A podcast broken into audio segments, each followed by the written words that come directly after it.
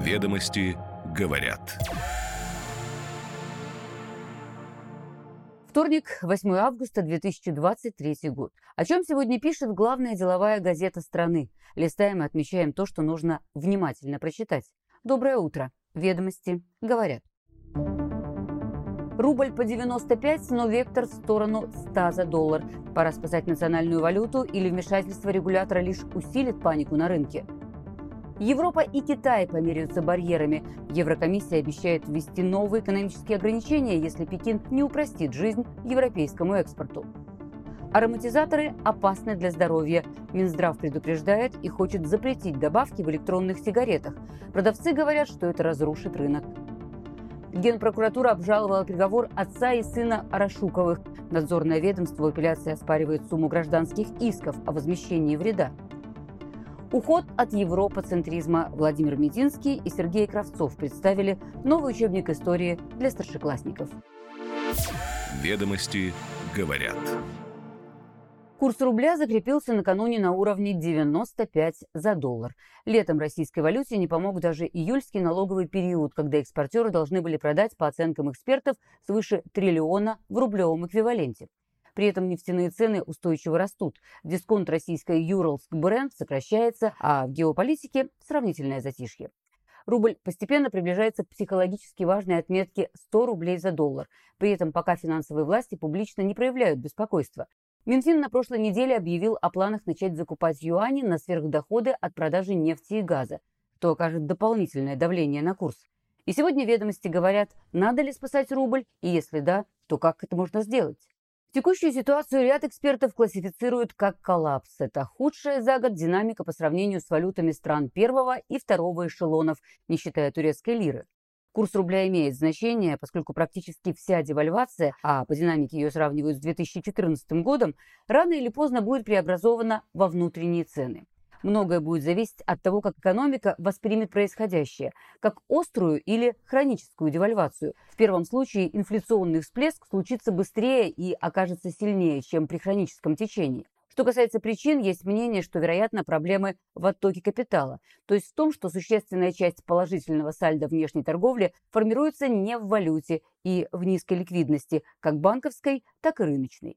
Спасти рубль в краткосрочной перспективе, по мнению аналитиков, можно двумя основными способами. Ввести валютный контроль различного уровня или резко повысить ставку ценой экономического роста.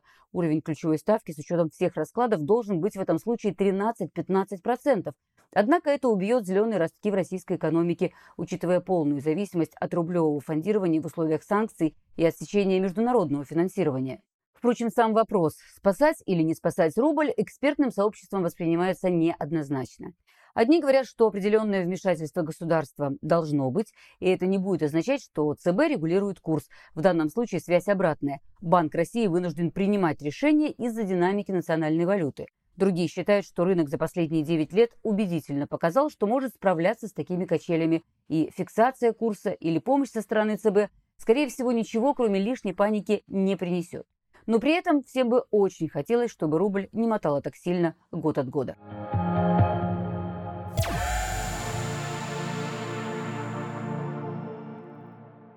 Снижение барьеров для европейского экспорта станет требованием Евросоюза Китайской Народной Республики на сентябрьской сессии двустороннего экономического и торгового диалога высокого уровня. Как уточняет Financial Times, из-за большого торгового дефицита в китайскую пользу.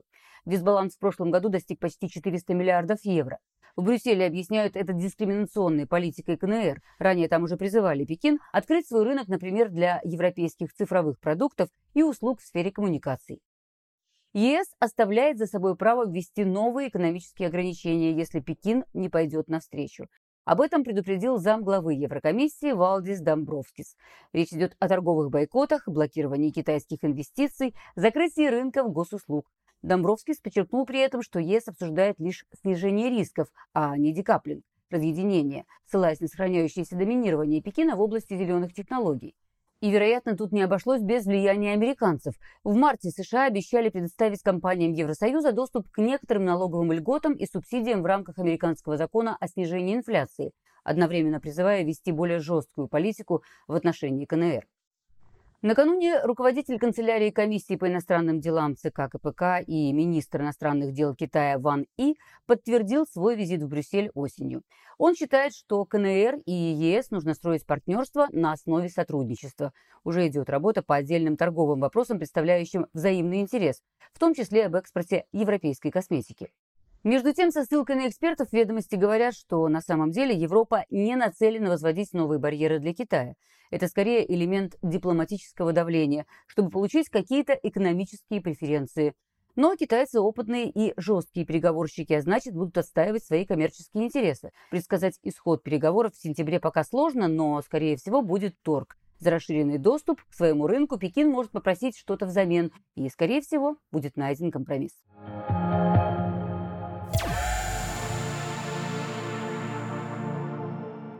Продавцы вейпов обратились в Минфин с просьбой отказаться от запрета использования ароматизаторов в электронных сигаретах, которые, как посчитал ранее Минздрав, усиливают никотиновую зависимость. Ведомости говорят об этом со ссылкой на письмо Союза предприятий индустрии никотиносодержащих изделий в адрес Антона Силуанова. Аналогичное обращение направил и профессиональный альянс участников русского рынка электронных никотиновых систем.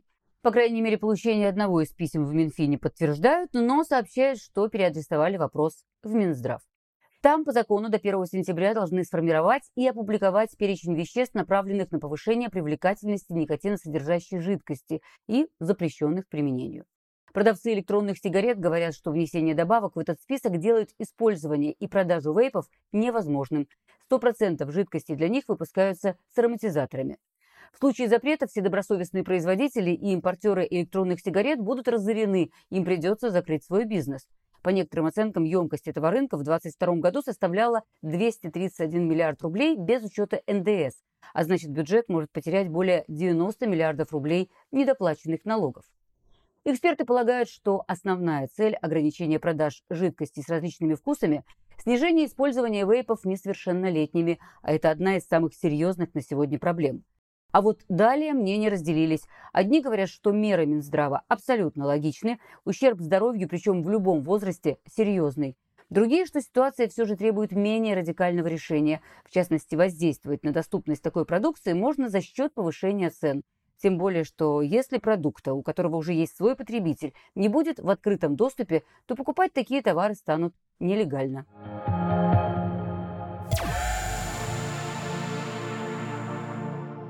Первый апелляционный суд общей юрисдикции накануне приступил к рассмотрению апелляционных жалоб защиты на приговор экс-сенатору от Карачаева-Черкесии Рауфу Арашукову и его отцу, бывшему советнику гендиректора компании «Газпром» Межрегионгаз Раулю Арашукову.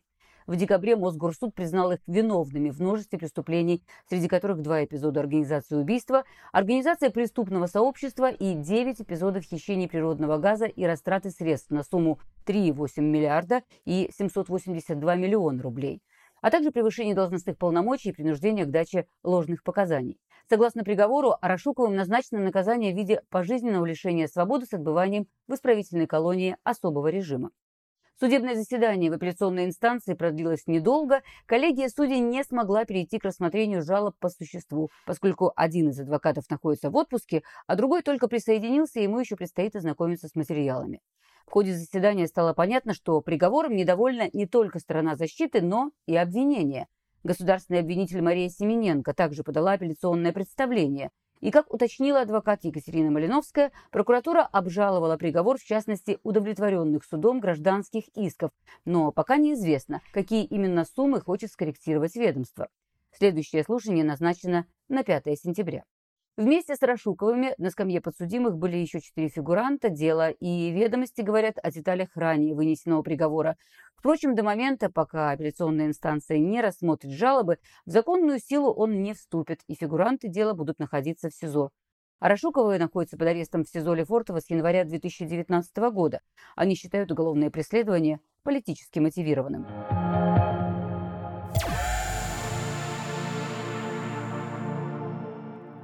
Помощник президента Владимир Мединский и министр просвещения Сергей Кравцов представили новый единый учебник истории для 10 и 11 классов. Его авторами выступили сам Мединский и ректор МГИМО Анатолий Туркунов. Преподавать по нему в школах начнут уже в этом сентябре. По словам Мединского, одной из главных задач был пересмотр соотношения и содержания всеобщей истории и истории России. Собственно, и учебники состоят из двух книг – мировой истории и отечественной. По словам Мединского, представлен переработанный, кардинально переписанный раздел современной истории страны с 1970-х до нулевых годов. Добавлен раздел с 2014 года по настоящий момент, включая спецоперацию. При этом значительно меньше чисел, дат, статистики и больше рассказов о людях и событиях. Помощник президента считает, что такой учебник легче читать, чем большинство ранее существовавших линеек. Кравцов, в свою очередь, добавил, что стоимость учебников снизилась более чем на 20%. Цена нового составляет 849 рублей, а старого – 1062 рубля.